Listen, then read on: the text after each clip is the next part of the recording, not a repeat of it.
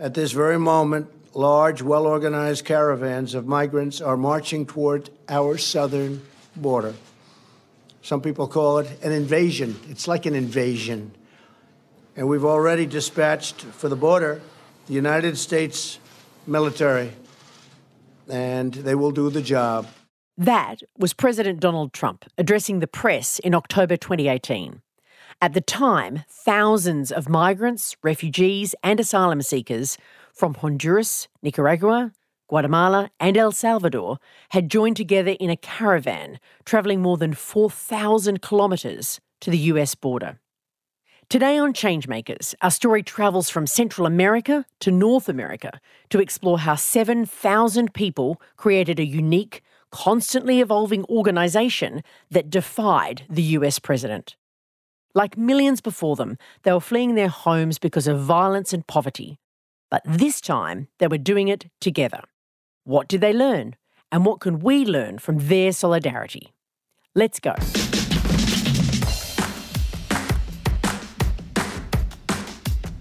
I'm Amanda Tattersall. Welcome to Changemakers, the podcast telling stories about people changing the world. We are supported by the Sydney Policy Lab at the University of Sydney. They break down barriers between researchers, policymakers, and community campaigners so we can build change together.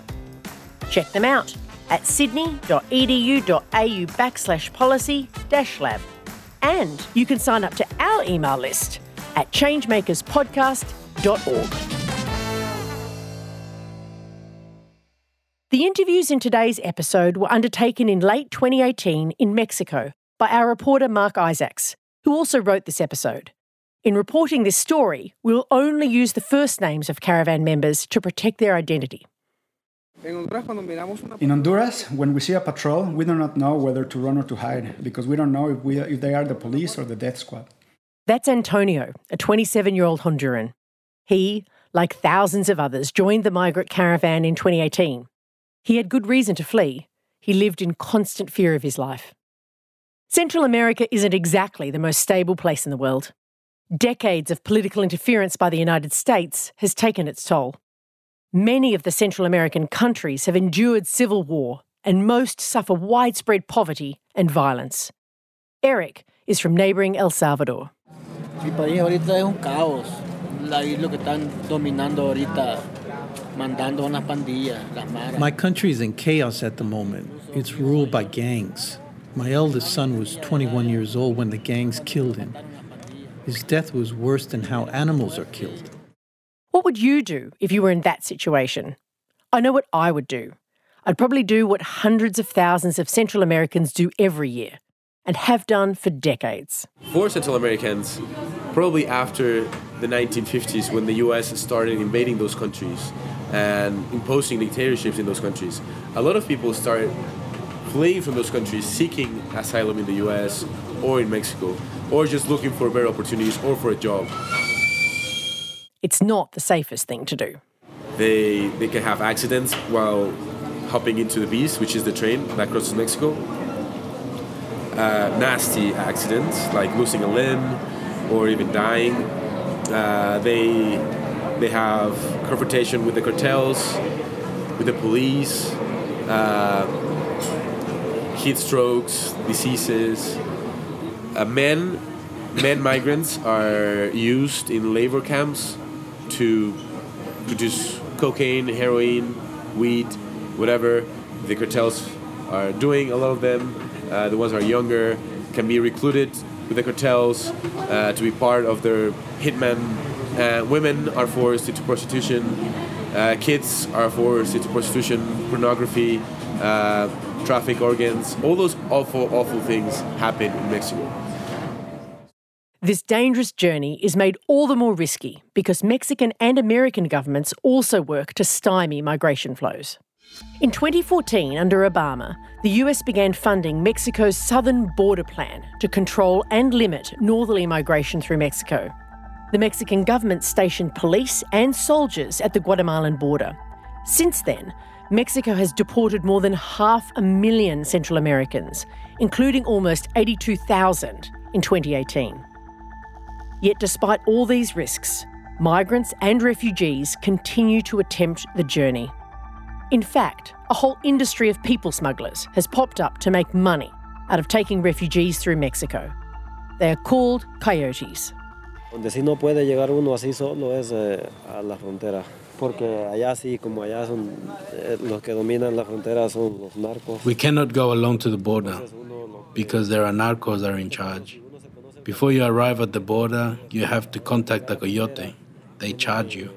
It's a mafia, but it's a good way to avoid getting kidnapped. That was Vincent. Tina is another migrant who used a coyote to try and cross the border with her children. It took four days and they put us in a place like a cellar. Oh, it was horrible because there were more than a hundred people and the cellar was small. The heat was unimaginable. There were only one bathroom for all these people. Tina and her children were caught by Mexican immigration officers and placed in detention.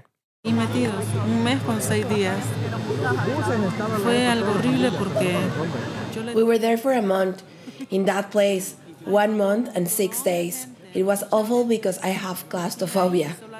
There were heaps of people, mountains of people in there. My children said that they would never in their lives want to experience that again. I understand the reason because they're kids who don't like to be locked up.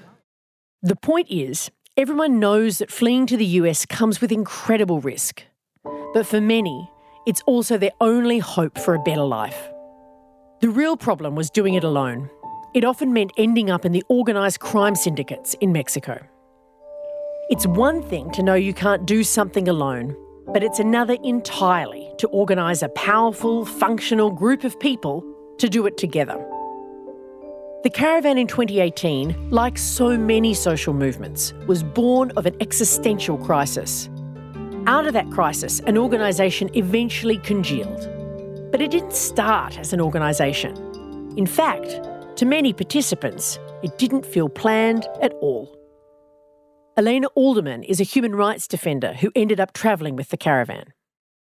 So the folks that, that left Honduras weren't necessarily gathering because they all had a similar end goal. They left because they just could not stand like the the the, the collection of injustices that they were experiencing, which includes uh, like rampant human rights violations by the state, uh, incredible levels of gang violence, and uh, the corruption from Juan Orlando, uh, the president of Honduras.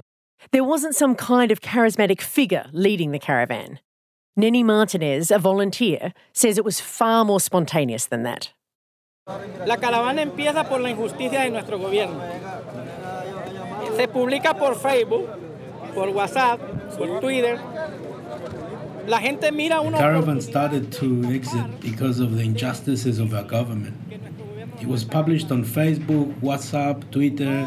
People saw an opportunity to escape the injustice that our government is causing us people did not think 24 hours or 12 hours or an hour to go out. I thought about it 10 minutes to leave my country.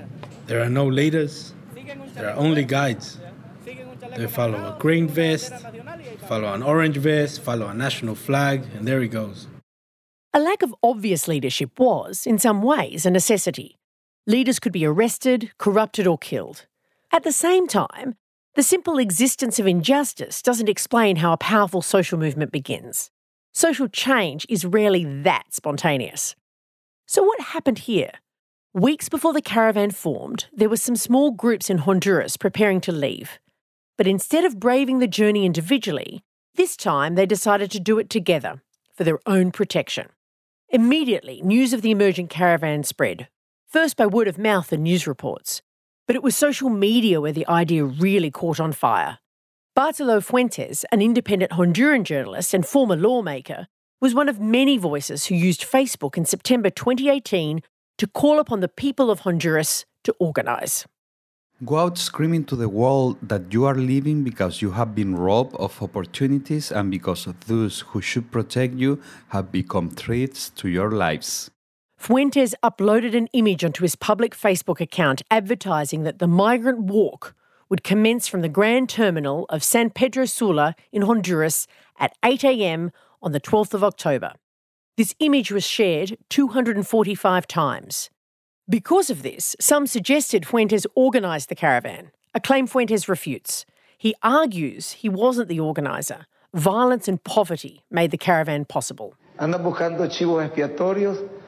They are looking for scapegoats because the government does not want to recognize that here we have a terrible human tragedy that people can no longer bear.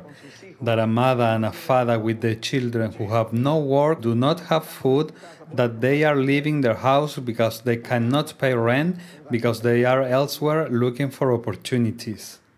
Fuentes didn't create the caravan, but nor did injustice alone. A mix of toxic politics, nascent social connections, trusted messengers, and a dash of social media all played a role. When the caravan left the city of San Pedro Sula, about 160 people joined the walk. It looked unremarkable, but there was something powerful in the propaganda of the deed. The caravan was a walking symbol that offered people the opportunity to escape by creating the possibility of safe travel. And so the 160 people started working their way north. And as they did, their groups started to grow. In region after region, people joined the caravan. People from Honduras, then El Salvador, and Nicaragua.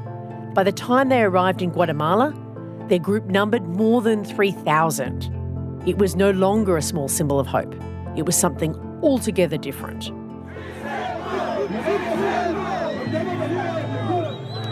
Up until Guatemala, there was no formal organisational structure. But its size, shape, and the way in which the caravan was moving was completely different to when it had begun just weeks before. It became clear they needed a means to make decisions, a way to organise themselves. It was in Guatemala where the Caravan Assembly was born. Human rights defender Andres Torres Checa explains. The way the assemblies work is that every day between 6 or 8 p.m., uh, migrants, migrants from the caravan get together and they talk about what are the possible next scenarios to take and when where, where to walk where to where to walk and at what time to wake up to walk and they have this discussion it's an open mic any migrant can can participate in these assemblies and at the end of the day uh, migrants vote what uh, route to take and at what time to wake up. The Assembly created a process for mass decision making, whether they were deciding where to walk or how to feed themselves. This idea is not new. It looks and sounds like participatory democracy, Greek style. Except, unlike in ancient Greece, this polis included women and the landless. The caravan needed a space like the Assembly it was made up of people from multiple countries, different kinds of families, and no one really knew each other. The Assembly helped this highly diverse group work out the practical questions of how to live together while they slowly moved towards their hopes for a better life. The caravan used its diversity to help it organise. Committees were made up of representatives from the different cities and regions in Central America that were recruited along the way. Eh, se, se formó una comitiva Que la comitiva, pues la asamblea la nombró y me nombraron a A committee was formed that was named by the assembly. From each department, they named the representative. In my case, they named me as the representative from Tegucigalpa. Walter was a taxi driver in Tegucigalpa, the capital city of Honduras. He fled threats from MS 13 gang members who killed one of his colleagues. He had to leave behind his wife and two children. Exacto, en Guatemala se formó lo que es en Tapachula, perdón, en Esquipulas, Ahí se formó la comitiva. In Guatemala, it was formed in Equipula. That's where the committee was formed. Groups of people were formed to direct us. Each person was in charge of each group or department, to do the cleaning up, form a security committee, and to engage in dialogue. When there was something to discuss, us, as representatives, would take decisions to the assembly. In the end, what the assembly says is what is done. The committee structure provided the caravan with an operational process. It was a dash of representative democracy in what was a highly participatory system. The coordinators were responsible for negotiating with local governments and non government organisations, managing transport and accommodation, medical care, and food.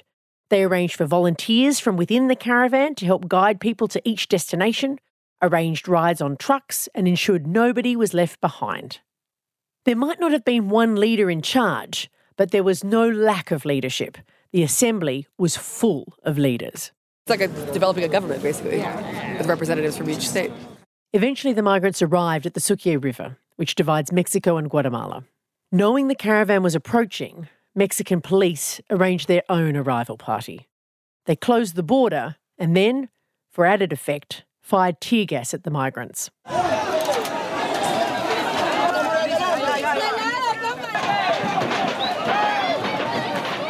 Meanwhile, a caravan of migrants is one step closer to the United States after a chaotic confrontation at the Mexico Guatemala border.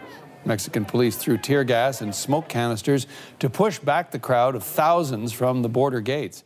The caravan might have established a radical form of internal governance, but they were going to need more help from here on in. One source of inspiration for the 2018 caravan came from previous caravans of migrants who had travelled north together from inside Mexico. Irineo Mujica is a human rights defender in Mexico and helped organise the first caravan of migrants. The Ways of the Cross movement started many years ago in Arriaga. I believe that was the first Way of the Cross mobilization, where we took out the cross and walked around the town as a way to show what was happening, and from that we organized another one farther to Juchitán, and then one to the border. This movement grew slowly as a way to make visible the situation of the migrant. Right from the start, the caravans have employed Christian symbols and practices. These icons gave the caravans a transcendent quality. Not only that, many of the migrants like Nini were devout Christians, often using biblical language and seeing their struggle in religious terms. El dirigente de nosotros es el Espíritu Santo. Amén. Dios. The leader of us is the Holy Spirit. It is God. These processions started during Lent as part of the Via Crucis, the Stations of the Cross, the annual Catholic tradition of reenacting Jesus Christ's path to Mount Calvary on the day of his crucifixion. In 2010, Mexican authorities discovered a mass grave of 72 migrants in Tamaulipas. In response, a procession was organised with an overtly political agenda. It was designed to raise awareness about Central American migration through Mexico. In Catholic religion, uh, that's very intense, like moment of the year, and it's like really representing all the suffering that Jesus went through for our sins and for humankind. Then in 2014, a procession of over a thousand people marched all the way to the US border. The movement was becoming emboldened. Since then, a network of Mexican civil society groups have mounted annual caravans to the border. There's this network, there's this grid of shelters, there's this grid of activists, of human rights commissions all across Mexico. This network, this big network of shelters uh, and activists that have been working for, well, have been working on uh, migration-related topics for the past 20 years. Three different actors. One, you have the state commissions, human rights commissions. Yeah. Okay, that's one. Two, uh, this is no level of importance. It's just numbering them. Two, you have the religious organizations. Okay, like local churches, local priests, local nuns. Okay, and third, you have civil society organizations, uh, and they coordinate themselves to be sure that everyone gets to their uh, destination as safe as possible and try to avoid any kind of uh, dangers on the road. So, if there were already organised caravans that moved annually through Mexico, why did this one get so much attention? But this caravan, uh, it's very different because this caravan was organized from Honduras. It completely surpassed any kind of organization within Mexico. But it wasn't just where it came from, it was how it was organised. So this is more of a like anarchic way of organization. Uh, and it's and it's very difficult to say that there is one leader or a handful of leaders deciding for this abstract mass of people. The word that the folks here use is, is exodus, like eh, centroamericano, um, which is uh, folks that have basically had enough and they had no other choice but to spontaneously uh, organize and leave. An exodus. The sheer number of people who joined in the caravan made it different. But this caravan wasn't just different because of who was part of the caravan, it was different because of when it happened. The caravan happened in a very uh, interesting political scenario in the US, which was the midterm elections.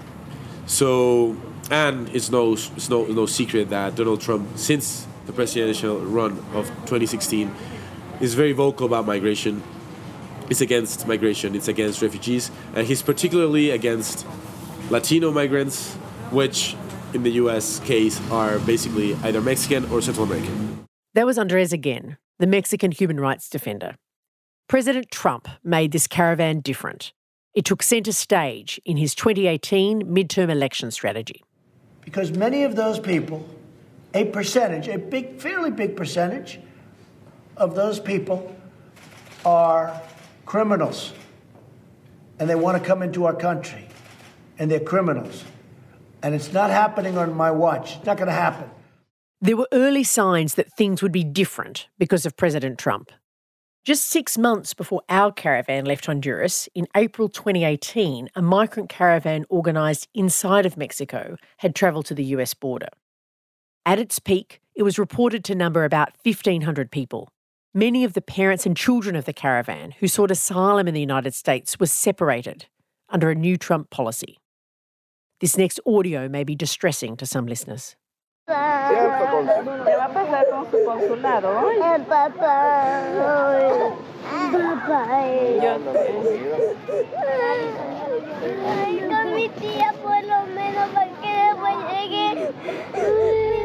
child in that audio clip is saying, My daddy, my daddy. The other says, Can I at least go with my aunt? I wanted to come so she can take me to her home. The timing of the Honduras caravan meant it was going to be more politicised than any other in history. At high noon, the bridge over the border was empty. But then, for some reason, Guatemalan police threw open the gates.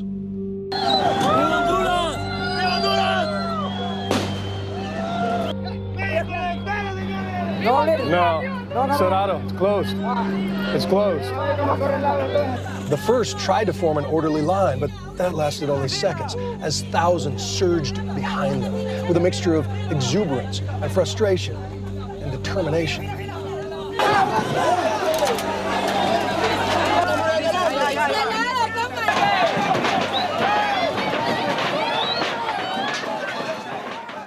When the migrants crossed the bridge in from Tecún Umán to Ciudad Hidalgo, which is Tecún Umán, Guatemala, Ciudad Hidalgo, Chiapas, there was a big confrontation with the police, with the Mexican border police there.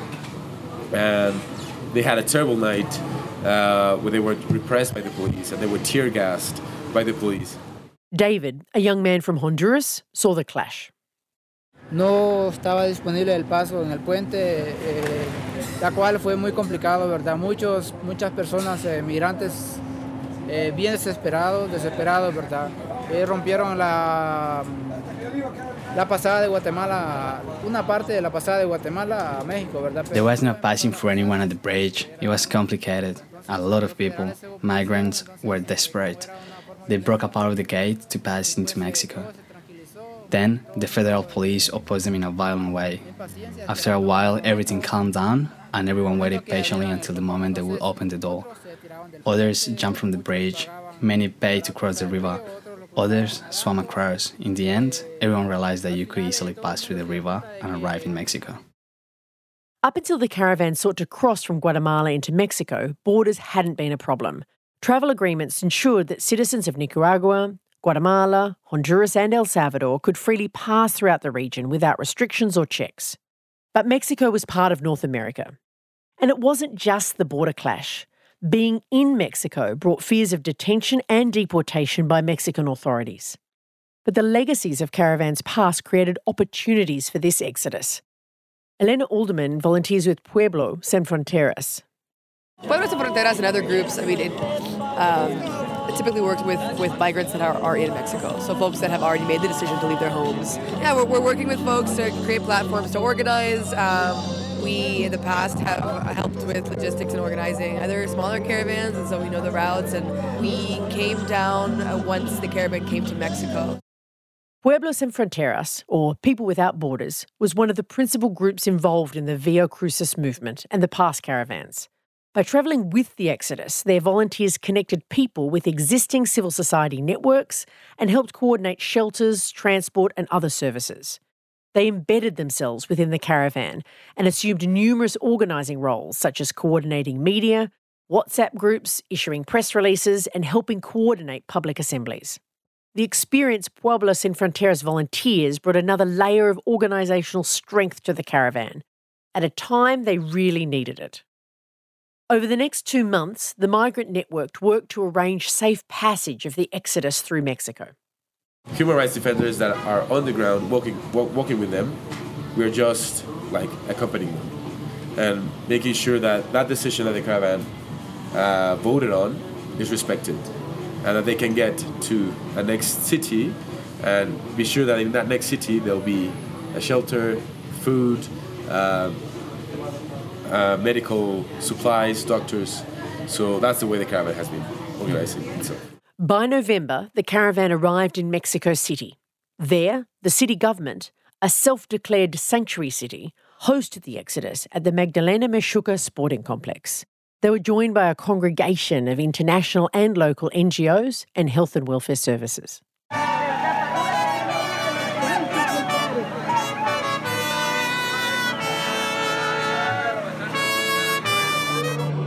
Saul and his friends were one of the many unofficial groups who brought clothes to donate to the migrants. Este, acabamos de traer un acopio que juntamos en, en nuestra escuela. Este, we just brought a collection that we put together at our school. We invited the students to donate their clothes, mainly for the cold. Our reporter Mark Isaacs was at the stadium, speaking to volunteers like Marlene from the Mexican Institute for Psychology of Emergencies gave him an insight into the hardships of the journey. It really is a hard situation for them, causing post traumatic stress, depression, anxiety. In Mexico City, the Assembly started to diversify. Alongside its geographic committees, it established a committee of women and mothers with children and a trans committee. On the 8th of November, the caravan had to make a crucial decision about when and how they would travel to the US border. People gathered in the assembly to decide the route. Should they take the perceived safer route along the west coast to the city of Tijuana, or the shorter but more dangerous route along the east coast through the state of Tamaulipas?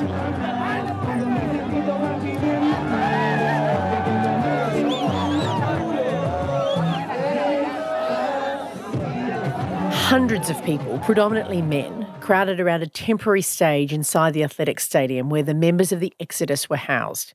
Our reporter Mark was among them. While the crowd waited for the assembly to begin, loudspeakers played reggaeton and the crowd danced. When it was time to start the assembly, the music was turned off and half the crowd protested.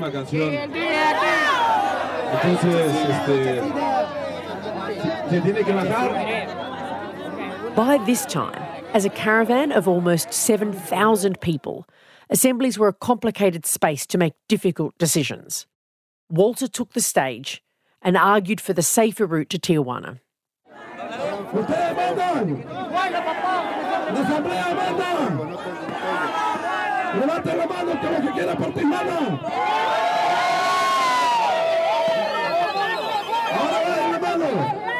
Levante la mano los que no irse por Tijuana.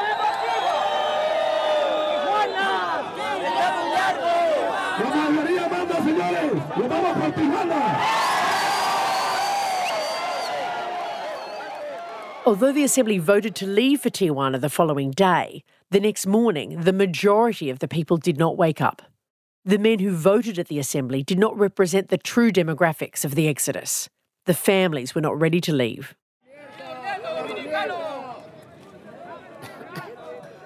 Todos los apoyos, más que todo, lo hacen por All the support they do it mostly for the children and the women. They don't do it for the men. For many years, the men have migrated as a train of men and nobody did anything for them. Today, they do it for the children and the women. The assembly may have been open to everyone, but not everyone always turned up. There was a counterbalancing force to the assembly's decisions.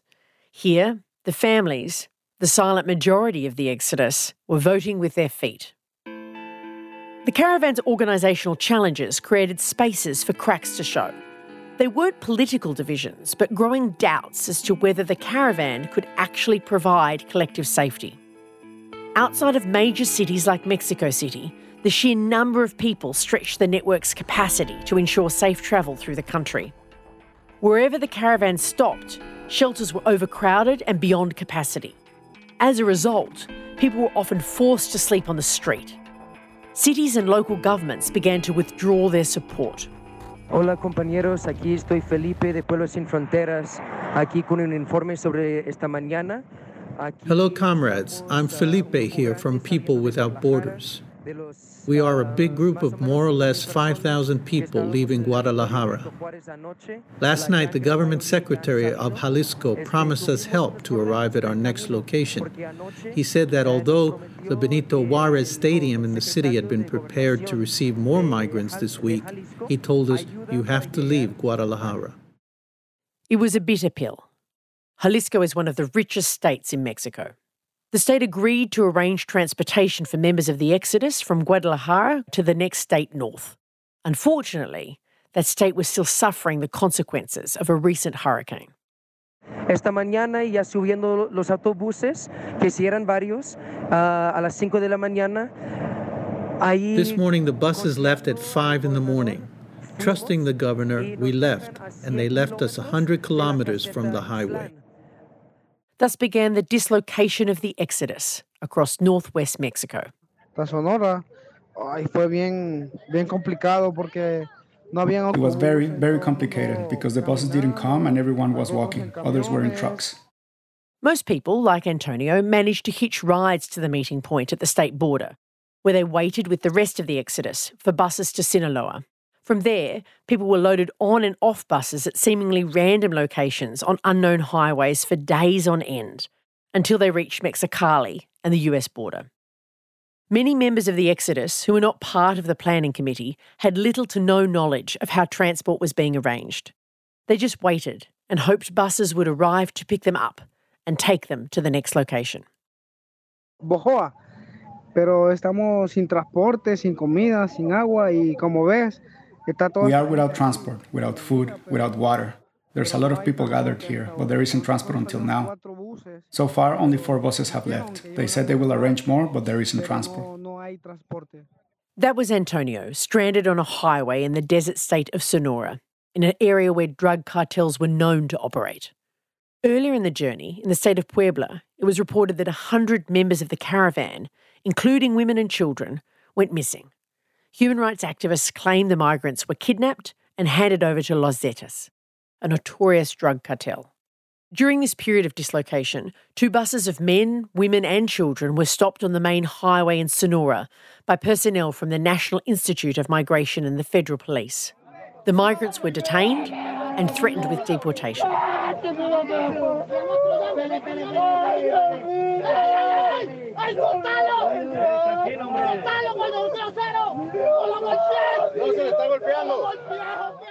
In the following days, the National Human Rights Commission arranged for the detained people to be released and to be transferred to two migrant shelters. It was a frightening experience, but ultimately they were given their freedom. Eventually, the members of the Exodus arrived in Tijuana. The border was close, but it still had to be crossed. Mexico's border towns are a place of mixed emotion for any migrant hoping to get to the United States. Dije yo, estoy muy cerca, estoy a un paso. Estoy a un paso. I thought I'm so close, really close. Just one pass, just one pass, and I thought I'm going to get there. It won't be long now. It is a sensation of feeling good, but at the same time, it feels like impotence. Impotence in being unable to cross that wall. But it feels good because we are here. But in Tijuana, a new organisation was needed. Now, people needed to come together based on how they wanted to cross into the United States. The majority of people, especially the families, women, and children, intended to claim asylum at the US border. Immigration lawyer Anna Joseph explains the process. So first they'll wait outside the the, the port of entry. Um, it changes day to day how long the wait is, but generally weeks. Um, then they will have they will go to something called the hielera, which is a short-term detention center um, where they will wait partially there and partially in another detention center, likely for their credible fear interviews. It's called the hielera because it's so cold. Um, people faint. There's not enough food. There's not enough water. There are very thin blankets. Um, yeah, it's a really horrible situation. And then they will have a credible fear interview. Then after that interview, likely they'll be detained long term um, because Trump is trying to detain everyone up until their um, hearings, and that could be up to three years. In the past, more people were released to wait for their hearings because why cage people who have done nothing wrong and are fleeing violence for up to three years? You know, Trump says that people then don't return for their hearings, but that's not what the statistics show. So he is trying to detain everyone, and uh, as part of a strategy to deter future caravans. Gradually, people would be allowed entry into the United States to start the asylum seeking process. But it's very slow. The asylum process is too slow. I mean, it's like 40, 40 people a day. Donald Trump has has tried to make this a circus like everything else to, to try to supposedly stop or trying to protect, trying to gain votes, basically use it politically, and, and, uh, and they're not taking as many numbers. But some members of the Exodus, like Walter, preferred to claim asylum in Mexico. In my case, I am not overly interested in the United States. I am thinking about applying for political asylum here in Mexico because there is a lot of work. There is a good president, Mr. López Obrador. And according to the UNHCR, applications for asylum in Mexico are increasing. But in the meantime, the ongoing presence of migrants in the city and ongoing disruptions to the border crossings cause tension in Tijuana.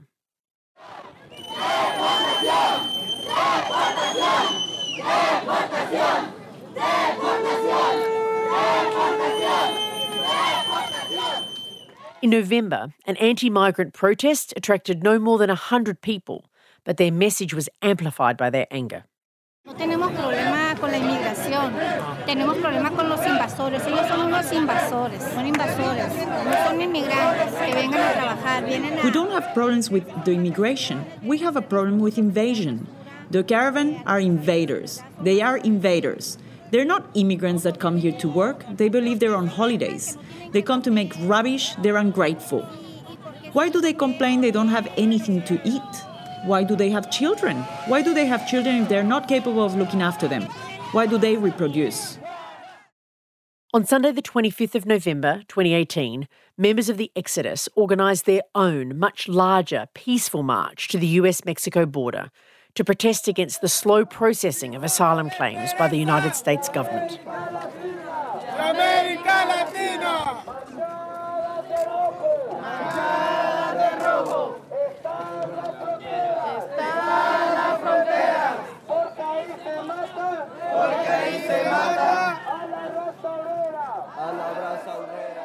They are saying, we are the hope of Latin America. Red stained are the borders because it's there where the working class is killed. When members of the march evaded police blockades, the action got out of hand. Hundreds of people streamed towards the border wall. Tear gas was fired on men, women, and children. And our reporter, Mark. Just got tear gas. Fucking eyes are running, my throat's fucking killing me. It's not pleasant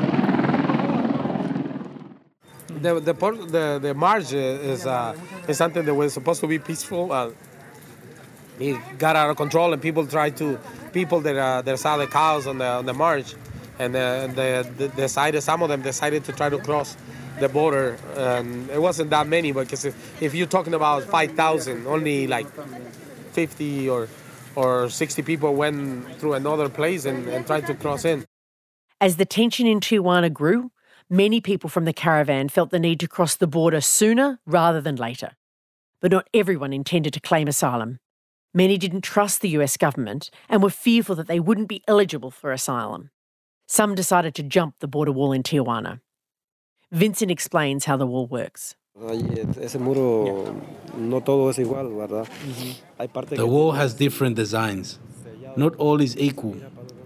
There are parts you can see through it is not completely closed. I jumped over it and crossed to the other side. Bill Clinton first began the installation of a border wall in 1993. It's not one continuous structure, and there are long stretches of the 2,000 mile border that have no physical barrier, the longest of which is more than 600 miles. As of August 2017, only 705 miles had pedestrian fencing or vehicle fencing. As it is, the various border walls cost billions of dollars to maintain. Marco was at the Tijuana border wall preparing to cross. So you're saying that tonight you were going to try and get across the wall? That's correct. And then what's the plan? Just run, run for it. Yeah. Run for it. Try to make it to the city and then. Tijuana is one of Mexico's and the world's most dangerous cities. People trying to cross the border are particularly vulnerable to attacks and kidnapping from drug cartels who control the border territories and drug smuggling routes. No, they run this. Mm-hmm. This is their place. This is, they, they do the police, judges, how they want. They're more into the holy death than to anything else. So, well, it's, it's, ain't nothing for them. Ain't nothing to them. Pull a chair and kill us. They don't know us, you know. Jesus was lucky to escape with his life. We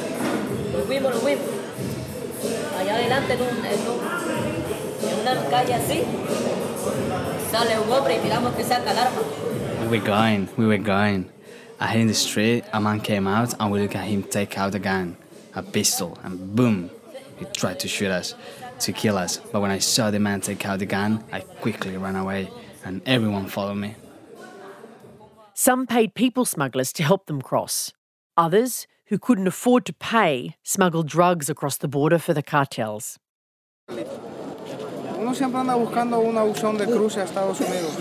One is looking for an option to cross into the United States, right? Because the only option that we have, the many who have been deported, is for working for the mafia, getting drugs to the United States. A lot of people, like Antonio, didn't make it. Meanwhile, President Trump's rhetoric around the border and migration was becoming histrionic. But we're taking people out of the country. You wouldn't believe how bad these people are. These aren't people, these are animals. By December, the tension was overflowing. In the US, sections of the media called the Exodus a border crisis. President Trump used the opportunity to turn the caravan into a proxy war for his failing plan to build a wall, executing a partial government shutdown until the Senate approved funds for construction of the border wall. We're going to have a wall, we're going to have safety. Uh, we need safety for our country, even from this standpoint. We have terrorists coming in through the southern border. Although border walls are a physical impediment to drug traffickers and undocumented migrants, there is no clear evidence that these walls are successful deterrents. Instead, the events in Tijuana suggest that border walls push undocumented migrants into more dangerous routes, often involving criminal networks and smugglers, to reach the United States territory.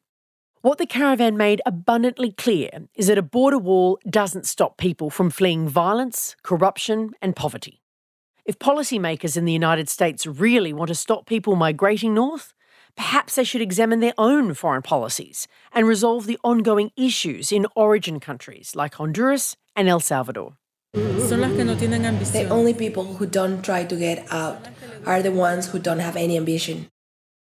In many ways, the migrant caravan was a success. Its original intention was to provide its members safer travel to the US border, which, for the most part, it did. The connection with Mexican civil society groups mitigated many of the risks and helped them arrange transport and accommodation across isolated routes. It wasn't perfect, but it was much better than travelling alone. As David Abud, a volunteer with Pueblo Sin Fronteras, sees it, while the physical caravan formally ended when it arrived at the US border, the movement goes on. So now in the US, um, we have different, we're, we're trying to organize members of the caravan who are now in the US and have been released from detention centers. And so working with people that are still detained and then with people that have been de- that, that are that have been detained and are now and are now out.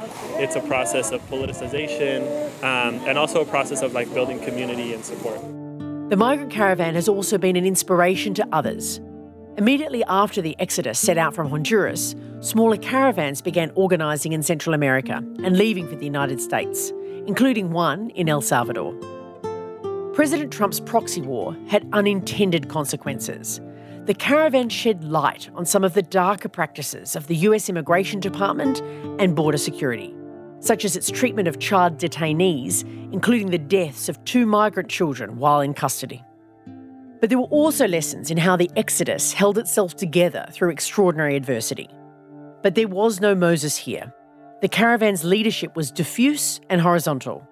As Andres Checker explains, this exodus shows how a different kind of leadership can work. Especially the media, it's very uh, used to looking for leaders in social movements. They, they really crave that idea of the leader in social, in, in social movements. And a lot of the movements that are happening now are very horizontal and lack those visible leaderships. And I, I will actually say that a lot of them have been successful, uh, have been successful thanks to a lack of leadership. Unlike in so many demonstrations where changemakers march through the streets for symbolic reasons, this march across continents was eminently practical. It was contagious. It was confronting. It was something anyone could do and anyone could join. It was a tremendous action that generated thousands of reactions. M- migrants do something amazing, which is they challenge the whole system with something very simple, which is walking. They only walk and they challenge the whole the whole system. Migrants don't arrive to the country and they call federal authorities to negotiate. No, they just keep walking. You walk with the caravan in some of the most poor and violent uh, municipalities in the country, and even there, you don't starve. You, you always have something to eat. You always ha- have somewhere to stay. There's a level of empathy at the very, very, very, very uh, low level of grassroots, grassroots organization. And I, I think that sometimes when you look at media, the Mexican media that portrays migrants as invaders, violent invaders, they don't empathize with the migrant because they're not going through that level of violence that migrants are going through. Changemakers is hosted by me, Amanda Tattersall. Remember to subscribe to this podcast to catch all our episodes. This is series three, so there's plenty to be inspired by in our back catalogue. Changemakers is produced by me. This series is written by Mark Isaacs, David Hunt, Charles Firth, and Amanda Tattersall. Our audio producer is Jules Wookera. Our sponsoring organisation is the Sydney Policy Lab at the University of Sydney. They break down barriers between researchers, policymakers, and community campaigners so we can build change together. And you can check them out at sydney.edu.au backslash policy dash lab. We are also supported by Amnesty International, Settlement Services International, and the Organising Cities project funded by the Halloran Trust, based at the University of Sydney. Like us on Facebook at Changemakers Podcast and check out changemakerspodcast.org all the transcripts and updates on our stories. And don't forget to register for one of our masterclasses if you want to take a deeper dive into the art of changemaking. All the details on our website, changemakerspodcast.org.